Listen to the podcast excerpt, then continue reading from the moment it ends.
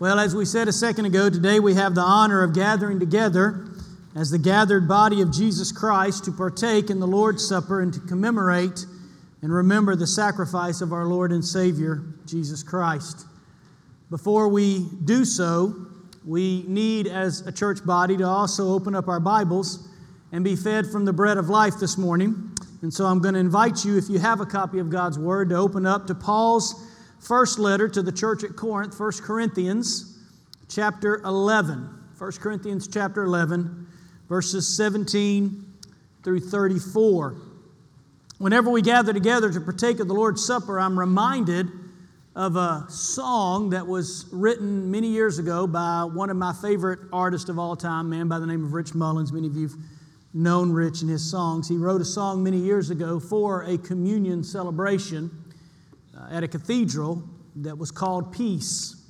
And in that song, he writes these words, which I think to me most adequately convey what happens whenever the church comes together to celebrate communion. Because while we are here, we are hundreds of individual believers from different backgrounds, different, different experiences with the Lord Jesus Christ. Some of us, we've been Christians for decades. For others, we're, we are relatively new Christians. For some of us in here, we're not Christians yet, and we're, we're on a journey towards Christ. And, and while many of us in here have been members of Central Park Baptist Church for a long time and, and, and know much about each other, the reality of it is, is that, that many of us are still strangers to one another about who we really are. Rich Mullins, understanding that, wrote these words about this act. He says, Though we're strangers, still I love you. I love you more than your mask. And you know you have to trust this to be true, and I, I know that's much to ask. But lay down your fears, come and join this feast. He has called us here, you and me. And may peace rain down from heaven like little pieces of the sky Little keepers of the promise falling on these souls, this drought has dried. In his blood and in his body, in this bread and in this wine, peace to you, the peace of Christ to you. Those words have always meant a lot to me whenever I think about coming together to celebrate the Lord's Supper or communion. I don't know if you grew up in a church tradition which gave much teaching on the Lord's Supper or communion. I don't remember a lot of it in my church tradition growing up. But I wasn't always paying attention in church when I was young either. So it could have been that, that they talked about it a good bit and I just wasn't listening. What I do remember is that every once in a while we would come to church and, and we would have a table very similar to the one in front of me, and it would be covered with a tablecloth. And underneath there would be these trays, very similar to the ones that we have here. And in those trays, they would have these small, powdery crackers and these small little plastic cups with grape juice. And they would pass those around, and we would take those. And I like grape juice, so I always thought that was pretty cool that I got to come to church and drink some grape juice. And they would give some instructions, and they would pass those things by. And and we would eat of them and, and pray, and, and we would call that the Lord's Supper. And growing up in the church, while I participated in the Lord's Supper dozens and dozens and dozens of times, I don't think I actually understood the spiritual importance of what was growing, going on.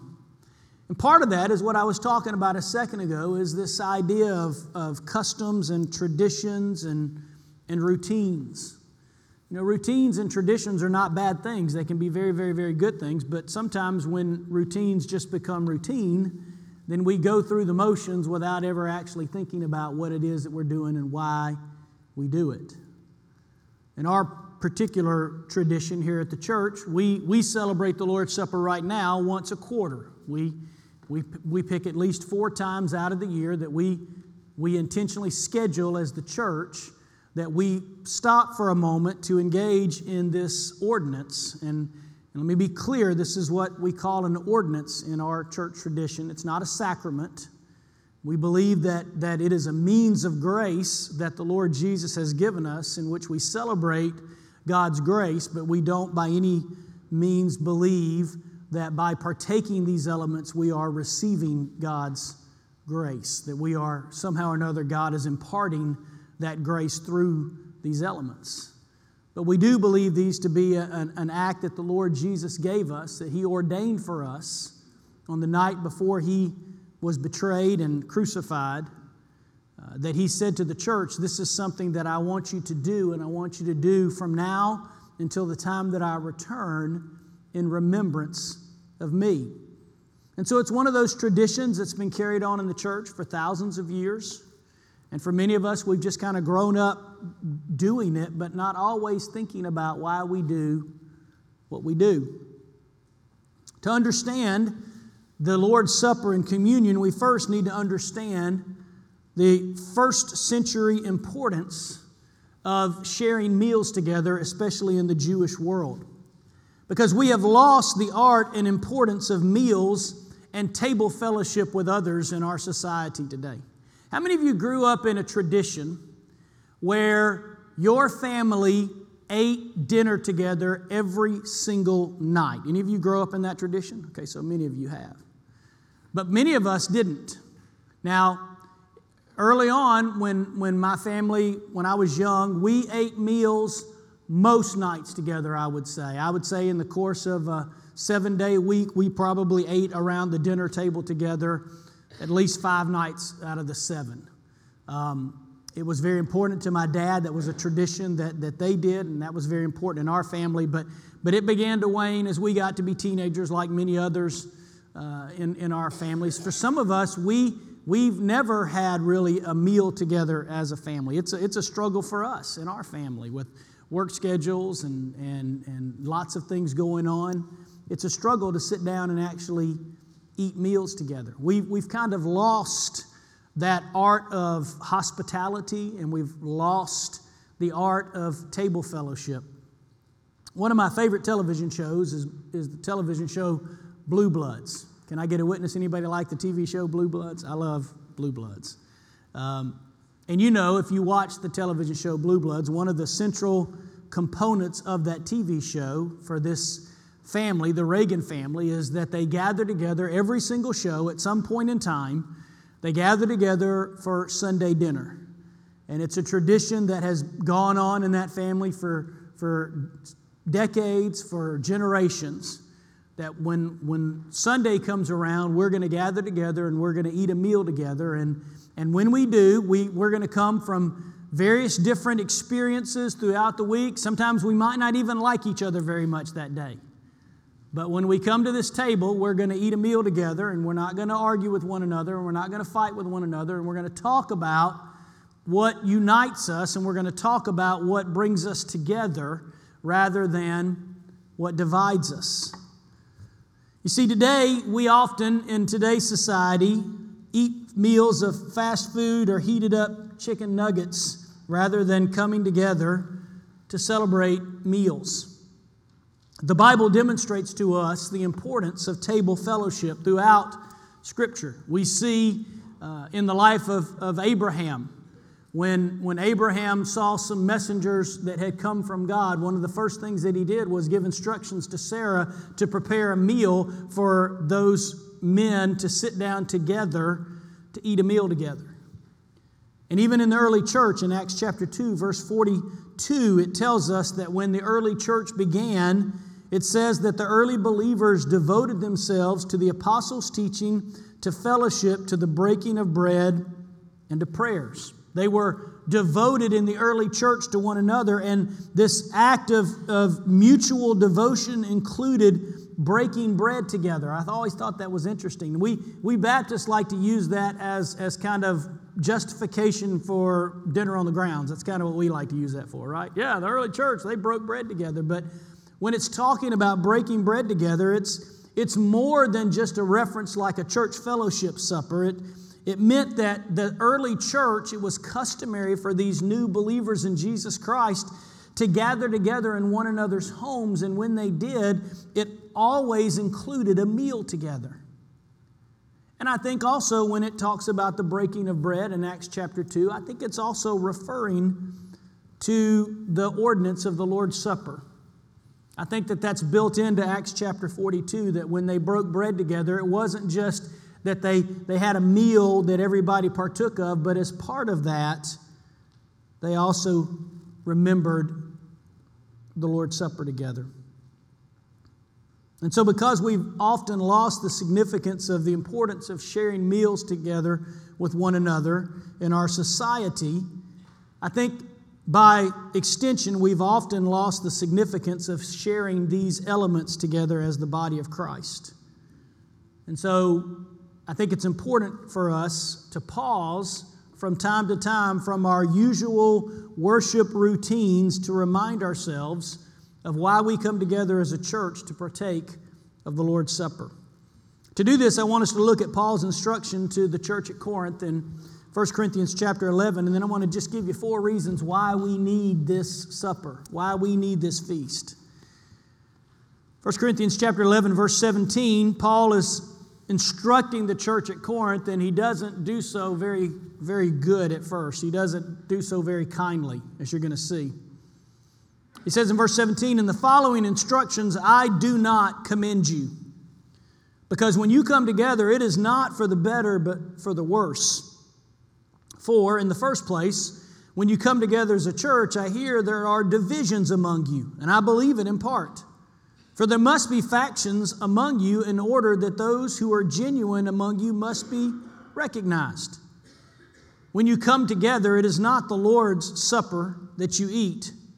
For in eating, one goes ahead, each one goes ahead with his own meal. One goes hungry, another gets drunk. What? Do you not have houses to eat and drink in? Or do you despise the church of God and humiliate those who have nothing? What shall I say to you? Shall I commend you in this? No, I will not. For I received from the Lord what I also delivered to you that the Lord Jesus, on the night when he was betrayed, took bread, and when he had given thanks, he broke it and said, This is my body, which is for you. Do this in remembrance of me. In the same way, he also took the cup after supper, saying, This cup is the new covenant in my blood. Do this as often as you drink it in remembrance of me. For as often as you eat this bread and drink the cup, you proclaim the Lord's death until he comes. Whoever therefore eats the bread or drinks the cup of the Lord in an unworthy manner will be guilty concerning the body and blood of our Lord. Let a person examine himself then, and so eat of the bread and drink of the cup. For anyone who eats and drinks without discerning the body eats and drinks judgment on himself. That is why many of you are weak and ill, and some have died. But if we judged ourselves truly, we would not be judged. But when we are judged by the Lord, we are disciplined so that we may not be condemned along with the world. So then, my brothers, when you come together to eat, wait for one another. If anyone is hungry, let him eat at home, so that when you come together, it will not be for judgment. About the other things, I will give directions when I come. We see here Paul giving instructions regarding the Lord's Supper in the middle of uh, quite a, a, an explosive and, and critical word that he gives to them about some things that are happening in the church. But in that, I want us to see four reasons why, as Christians, you and I need to celebrate the Lord's Supper together. And let's remember that the Lord's Supper is not something that we do individually as Christians. We don't decide we're going to go get some premium crackers and a, and a bottle of grape juice and just uh, have Lord's Supper on our own at our house. It's something that God gave to the church for us to do together. So, why do we need it? Well, one, it unites us around the greater purpose of the gospel. One of the reasons why you and I need this feast is because it unites us around the greater purpose of the gospel. It's important for us to understand in 1 Corinthians chapter 11, we read these verses almost every time that we gather together to celebrate the Lord's Supper, but often Christians have heard these verses read and don't understand the context about why Paul gives these instructions to the church in Corinth. And the church to which he is giving these instructions is not a New Testament model of faithfulness and virtue. As a matter of fact, the church at Corinth was actually more of a model of what not to do as a church. For instance, in 1 Corinthians chapter 1, Paul condemns the church because it was marked over personal divisions about who was the best leader to follow. Some said, I follow Paul. Some said, I follow Apollos. Some said, I follow Cephas. And the really spiritual people said, Well, I follow Jesus. And, and because there were all these divisions about who was the best leader to emulate and to follow, there was divisions in the church. In 1 Corinthians chapter 5, Paul condemns the church because the church was openly tolerating open sexual sin among some of the church members. In 1 Corinthians chapter 6, Paul criticizes the church because there were people in the church who had decided within the fellowship of the church to sue one another in public courts. They were having such disputes in the church that they couldn't even reconcile them as brothers and sisters in Christ, but instead there were church members that were taking other church members to secular public courts and suing one another. And there was continual disruption in the corporate worship of the church and disunity in the church regarding spiritual gifts, specifically what we would call the ecstatic or charismatic gifts of the Spirit. And there were some who claimed to have these gifts in 1 Corinthians chapter 12. And because they had these more ecstatic public gifts of prophecy and knowledge and speaking in tongues, they claimed that they had spiritual, spiritual superiority over those who did not have those gifts. And so they would say, Well, you know, the Lord has given me the gift of prophecy. And, and they would begin to be very proud about those things rather than understanding what the purpose of spiritual gifts was. And so, here in this context, Paul's instructions regarding the Lord's Supper are not given as a commendation of the church, but rather a criticism of the church for their multiple divisions and disunity. Now, evidently, the church in Corinth, along with many other churches in the New Testament, would celebrate this, this thing called communion or the Lord's Supper as part of a greater church wide feast known as the Agape Feast. And again, we saw in Acts chapter 2 a second ago that it was not uncommon for the church to celebrate meals together. And so, what they would do is they would gather together as a church to, to eat a meal uh, uh, in the church, and the church people would gather across all sorts of socioeconomic spectrums. Some people in the church would be wealthy, and capable of bringing lots of food. Other people in the church would be economically challenged and might not be able to bring anything, or if they could, it would be very little. And the idea was that the church would come together in a public act of common union and share food, and everyone would have equal access to this church meal together. That's what the agape feast was supposed to be. It was to be a, and if you think about the Greek word for agape, the word love, agape means selfless love. It's, it's, it's a love that says we come together not to, not to be selfish, to be, but to be selfless, to share these things together and to eat together because there's something very spiritual about the church coming together and, and sharing a meal. Yet, in Corinth, Instead of this meal being marked by selfless agape, love, it was a continuation of division. Not only that, but, but the people who had a lot of food would bring their food and set it at their table, and, and they would just begin to eat their food and, and begin to engage in gluttony, while others who didn't have much would sit over there with either nothing to eat or very little. They would even go so far as he commends them for, for drunkenness in Verse 21. There was nothing in this feast in Corinth that resembled the gospel of Jesus Christ. And the testimony of the Corinthian church reminds us of the continual danger of disunity and division in the church. Ideally, we would like to think that the church is a place where everyone loves one another perfectly and there are never any squabbles or divisions, right?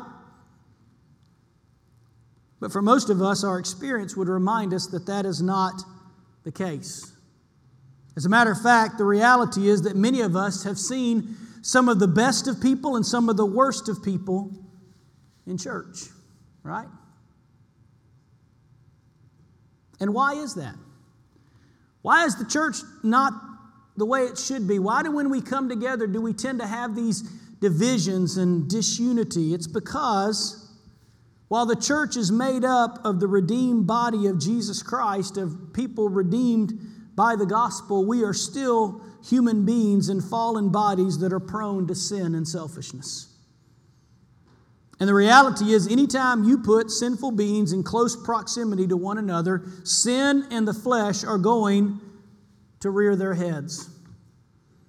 Whenever you put people who are still prone to sin and prone to selfishness in the same close proximity with one another, there's going to be division, there's going to be disunity. Christ knew this very well. That's the reason why, before he left his disciples to go to the cross, he instituted this ordinance and commanded us to keep it and remember the gospel when we do. You see, when we come to the table of the Lord's Supper, we do not do so as Christians who have their act together. We do so as fallen sinners in need of a Savior, no matter what side of the tracks we live on or no matter what the status of our bank account. When we come together to do what we are about to do in just a second, we don't do so as people who have everything together spiritually. We do so as sinners, great sinners in need of a great Savior. And what divides us is sin, but what unites us is Jesus Christ. And as we sang a second ago, when we gather together at this table, we also do so as a foreshadowing of another future and greater feast in which we will gather together as people from every tribe, nation, and tongue at the marriage feast of the Lamb. And so when we come together as a church, we come together, first of all, for this supper, and we need it because it unites us around the greater purpose of the gospel. It, it, it gets our eyes off of the things that divides us and, and instead puts us on the thing that really unites us. Another reason why we need this supper as believers is because it reminds us of Christ's finished work accomplished for us.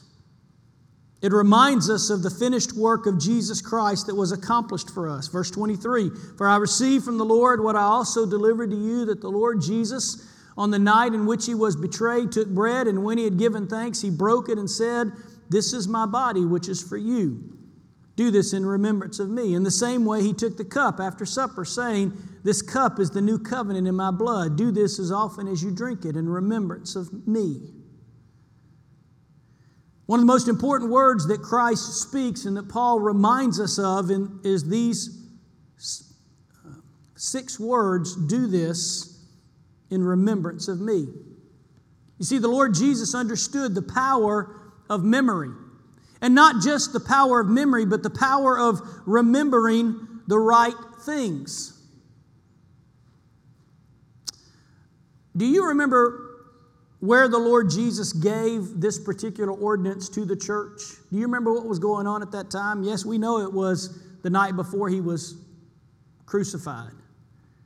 But what was going on in the greater Jewish context at that time? It was known as the Feast of the Passover.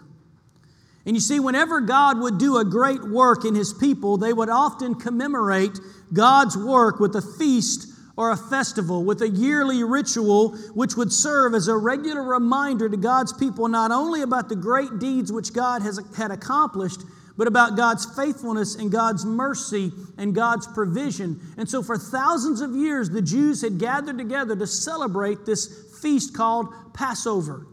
And in that feast, they would have certain food elements that they would partake of every single year at the feast of the Passover.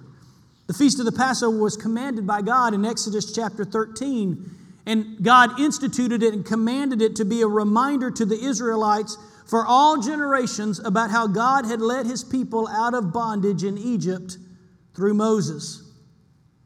If you remember your stories from the book of Exodus, you'll remember that there were 10 plagues, and in the final plague of those 10 plagues, God sent a death angel to kill the firstborn of every living creature in the land of Egypt. And yet, in the midst of his mercy, God allowed a provision for the firstborn of a house to live if someone in that house would kill a lamb and take the blood of the lamb and put it over the doorpost of that home. And if they did, when the death angel came to that home, the death angel would see the blood of the Lamb and pass over that home, showing mercy rather than judgment. And God gives them this feast to remember every single year when they would take a lamb and they would, they would slay that lamb and they would roast that lamb and they would eat of that lamb. And every single year they would celebrate this feast to remember the night that God's death angel passed over them. And each year, for thousands of years, the Jews celebrated Passover and looked back at God's mercy and grace that was shown. And as they did, they were also looking forward to another lamb, a spotless lamb of God, which would take away the sins of the world. And so it is completely fitting that it's in this moment that Jesus transforms the Passover feast into a remembrance of Him that would be celebrated by the church for all time. You see, Jesus was the fulfillment of the Passover promise. And He led His people not only out of bondage, not just a physical bondage, but a greater spiritual bondage. And so when we come together to celebrate this feast, we're doing exactly what the people of God have done for thousands of years. And we will take elements very similar to what Jesus and his disciples did over 2,000 years ago. We will take bread, which symbolizes the broken body of our Lord Jesus, and we will take juice, which represents the blood of Jesus Christ that was poured out for the remission of our sins. And when we come to this table and take these elements, we do so because they remind us of the finished work of Jesus Christ, which has been accomplished for us. You see, the ordinance of the Lord's Supper is probably one of the most critical things we do as a church because all of us face the danger of what I like to call gospel amnesia. Gospel amnesia doesn't mean that we forget the facts of the gospel, like the fact that Jesus died on the cross or that he rose again. Gospel amnesia is that we would remember the facts of the gospel but forget why we need it in the first place. Gospel amnesia means that we would remember all the facts about what Jesus did but forget the power of the gospel. And forget the fact that each day we need the gospel because each day we go into a world of sin and brokenness. And each day we go in there as sinners. Paul writes to the church in Corinth in just a few chapters in chapter 15 and says, I would remind you of the gospel that I preached to you, which you received and in which you stand and by which you are being saved. Paul has to remind them again of the gospel. And the reason why we celebrate the Lord's Supper is because it reminds us of the finished work of Jesus Christ that has been accomplished for us. Another reason why we celebrate the Lord's Supper is because it calls us to the critical work of spiritual self examination. It calls us to the critical work of spiritual self examination. In verses 27 through 31, Paul says, Whoever eats the bread or drinks the cup of the Lord in an unworthy manner will be guilty concerning the body and the blood of the Lord. When I read those as a new Christian, it scared me to death because I didn't know what that meant. Paul then says in verse 28 For that reason, let a person examine himself, and then, and so eat of the bread and drink of the cup. Paul warns them in just a few verses that because of the callous way in which these believers treated not only the agape feast, but also the Lord's Supper, which was part of it, that they have treated this critical ordinance with contempt and they have taken the elements of, of, the, of this feast in an unworthy manner. And because of that, there were things that were happening within the church. There were people who were sick. There were people who had evidently died because, because they had not taken this particular thing very serious. Church, this is a holy moment. Whenever the church of the living Lord Jesus gathers around this table. And far too often, I think we have this tendency to engage in our spiritual life on autopilot. We go to church, we read our Bible, we go to small group, we serve in our respective areas in the church, and we come to corporate worship because it's what we've always done. And there's something very good about routine, but there's also something very dangerous about it. That's why Paul says, before we are to partake of this feast, we are to examine ourselves, and then eat of the bread and drink of the cup. I was talking to the group that prays with me this morning. I, I, used to read this where Paul talks about eating the bread and drinking of the, of the cup in an unworthy manner and then saying, Let us examine himself. And I would often stop before communion and I would examine myself in such a way to say, Am I worthy to actually partake of this today? Am I worthy, God, to receive this? But then I began to realize that, that if we ask that question, the reality of it is, is not, not one of us in here today is worthy of being able to take the elements of this. There's not one person in this place right now that is worthy of the bread and the wine that you are about to take, which symbolizes the broken body and blood of our Lord Jesus Christ. There's not one person in this place that's worthy of that sacrifice. So when he's saying that we are to examine ourselves, it's not to examine our worth and say, Am I worthy to do that? It's to examine ourselves to see what is it that's causing us to possibly receive these things sometimes in an unworthy manner. So here's some reflective questions that you can ask yourself to take a spiritual inventory as these elements are passed in just a second. As you receive them, ask yourself this is there some unconfessed sin in my life that I have not properly dealt with? Is there something buried in your heart that you've never confessed to the Holy Spirit, never confessed to the Lord? Is there a brother or sister in Christ with whom I have unresolved conflict with? Bible tells us that before we come and offer our gift of worship, we're to be reconciled to our brothers and sisters in Christ. And so perhaps you have a brother or sister in Christ with whom you have a, a, an offense or, or an unresolved conflict that you need to deal with? Is there some idol of my heart that is taking away my affection for Jesus? Is there something in my life which has taken a, a place of an idol that's taken more importance, that gets more worth and value from my heart than the Lord Jesus does? Are there misplaced priorities in my daily life? Are there things that I go through in my daily routine that are misplaced that shouldn't be a priority? Is my life expressing a living faith in the Lord Jesus, or am I exhibiting a passive, dead faith? Have I expressed appropriate gratitude today to the Lord Jesus for his blessings? Am I demonstrating to others a love for God and a love for them?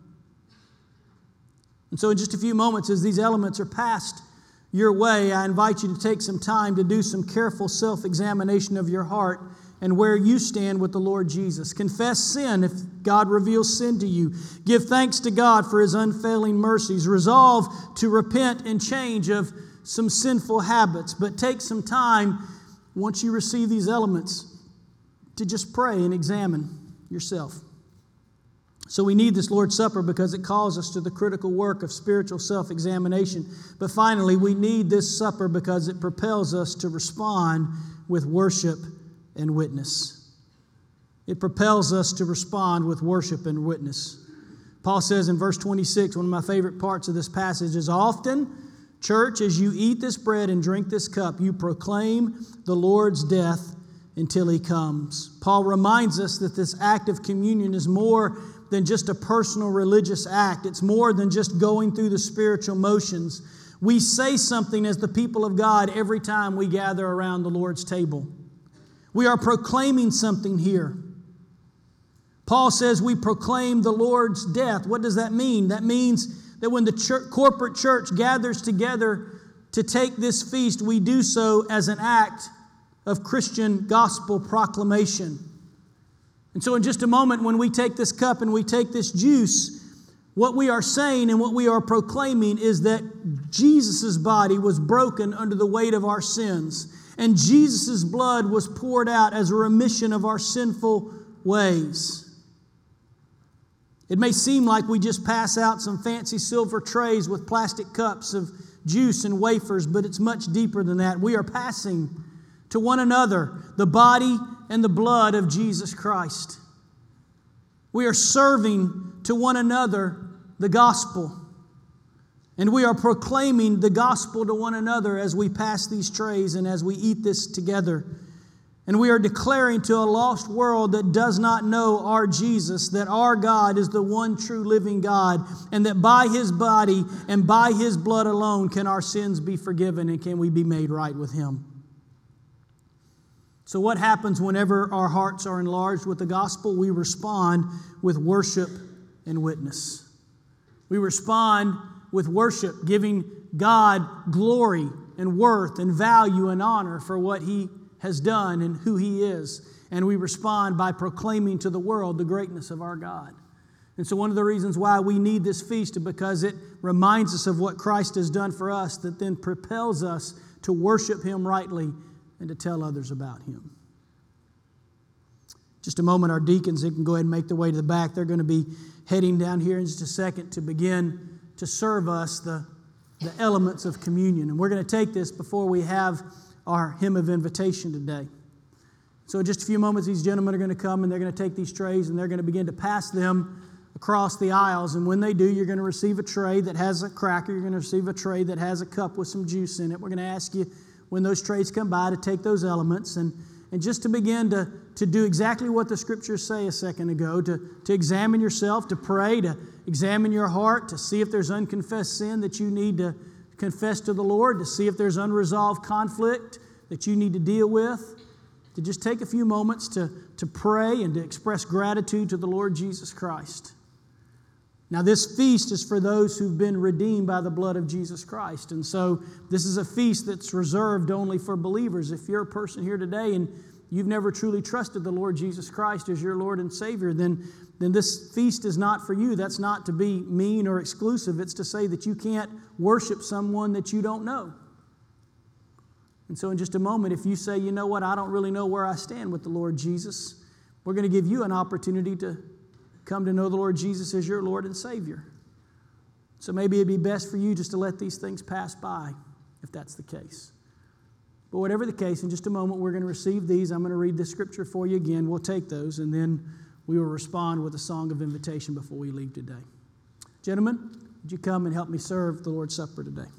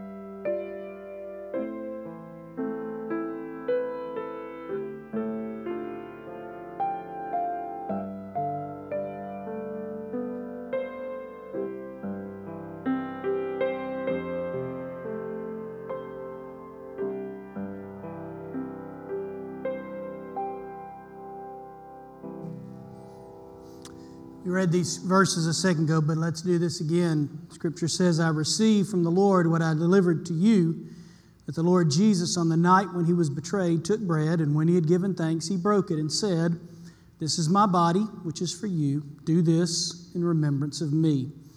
In the same way, also, he took the cup after supper, saying, This cup is the new covenant in my blood. Do this as often as you drink it in remembrance of me. For as often as you eat this bread and drink this cup, you proclaim the Lord's death until he comes. Church, please receive the body and blood of our Lord Jesus.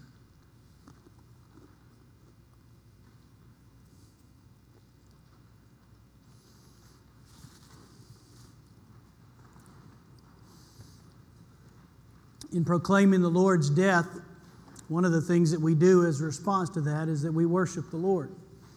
So we're going to have an opportunity to sing a hymn of invitation together. And as we do, we also want to extend an opportunity for someone here today who maybe has never received the Lord Jesus Christ as your Lord and Savior. Maybe today you've recognized that through, through this instruction on the Lord's Supper. God has, has demonstrated to you or made you aware of the fact of your need for a Savior. And so, in just a moment, as we sing, we don't want to just do this as something that we do so that we can get on out of here, but we want to give you an opportunity and if you don't know the Lord Jesus as your Lord and Savior, you can do that today. So, would you bow with me and then we're going to sing this hymn of invitation. Father, in heaven, we ask you, Father, not only to, to help us to, to celebrate the Lord Jesus through this act of communion, but we also ask, Lord, that you would save those of us who, who need to be saved from our sins today. So, Father in heaven, as we stand and as we sing this song of response, we ask that you would be honored in all that we say and do. And Father, if anyone here needs to know you as their Lord, would you call them to you today? In Jesus' name we pray. Amen. Stand, please.